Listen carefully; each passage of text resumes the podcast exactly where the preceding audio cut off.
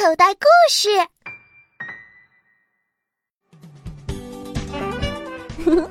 快乐趣事天天有，惊喜搞怪乐不停。欢迎收听可乐姐姐为您播讲的《小屁孩日记》三年级搞怪多。教师节的女巫，九月九日，星期五。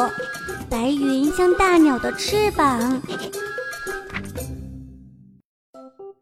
明天是个重大节日——教师节，我心里装着一个秘密，所以有点激动不安。我要送给田老师一件节日礼物，是我自己亲手做的。昨天晚上，我用了两个小时做了一条漂亮的贝壳项链。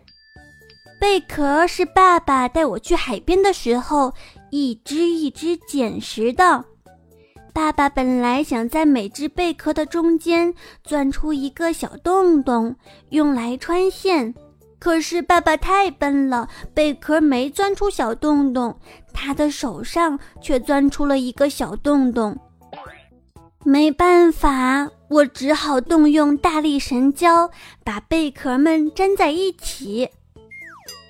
做好的项链放进一个小盒子里，我在盒子上面系了一个粉红色的蝴蝶结，怕蝴蝶结压皱了。上学的路上，我小心翼翼地呵护着。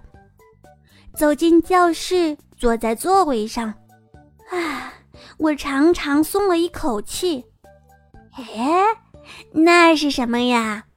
猪耳朵好奇地看着我手上的盒子。哎，不许动！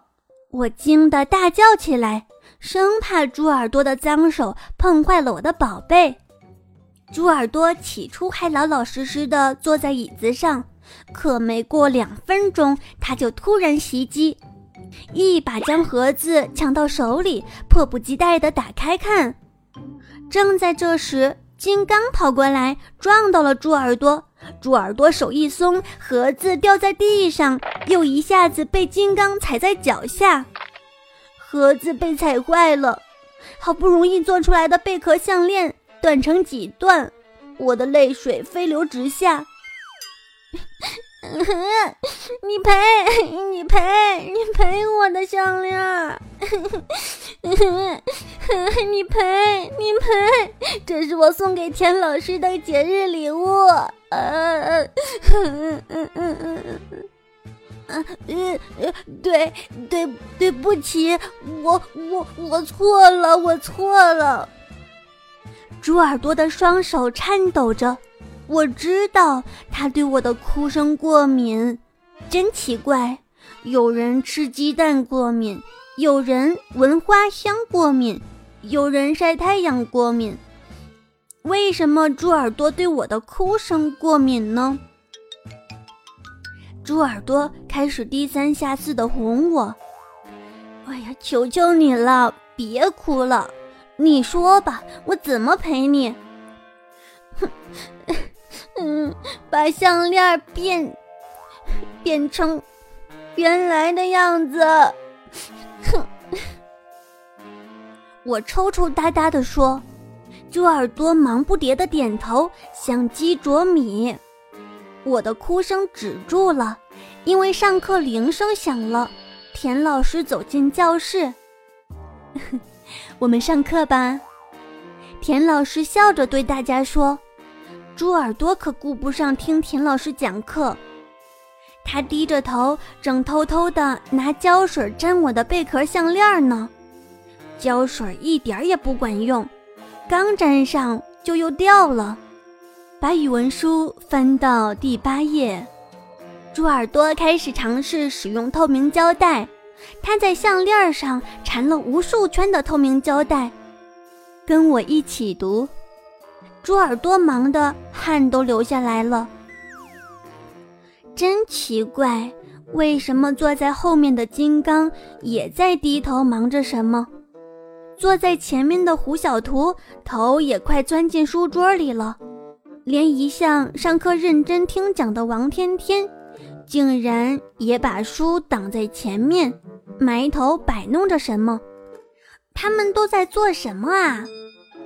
田老师在很有感情地领读课文，突然咕咚一声，什么东西砸到地上，是一块石头，拳头大小，有棱有角，上面还画着什么。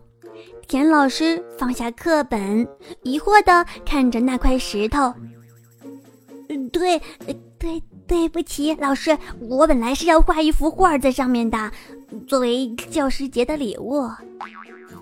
石头的主人胡小图吞吞吐吐地说：“我们都在等田老师发脾气，看起来胡小图已经做好了站在教室后面的准备了。”可是田老师突然笑了起来，红红的脸庞像一朵美丽的花儿。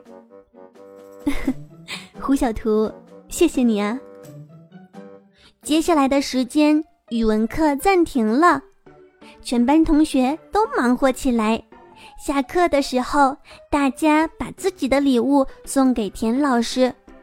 此时的田老师头上戴着金刚做的花环，花环是彩纸做的，上面沾着金刚黑乎乎的手指印。耳边别着苏拉做的发卡，发卡其实是一个魔术格尺，上面系着一朵玫瑰花。脖子上挂着我做的贝壳项链，本来项链很漂亮，因为猪耳朵在上面缠了透明胶，看起来怪怪的。手指上是王天天做的戒指，戒指是用一块橡皮掏出来的，香香的。胖胖的，嗯，最独特的要数猪耳朵做的一对天使翅膀了。天使翅膀是用报纸叠出来的，上面的羽毛剪得参差不齐，翅膀实在太大了，一直拖到地上。下课了，田老师就这样身着大家的礼物，双手捧着胡小图的石头画。骄傲地走出教室，他的后背上还贴着一大堆喜羊羊和灰太狼的小粘贴。田老师可真美，美得像像像女巫。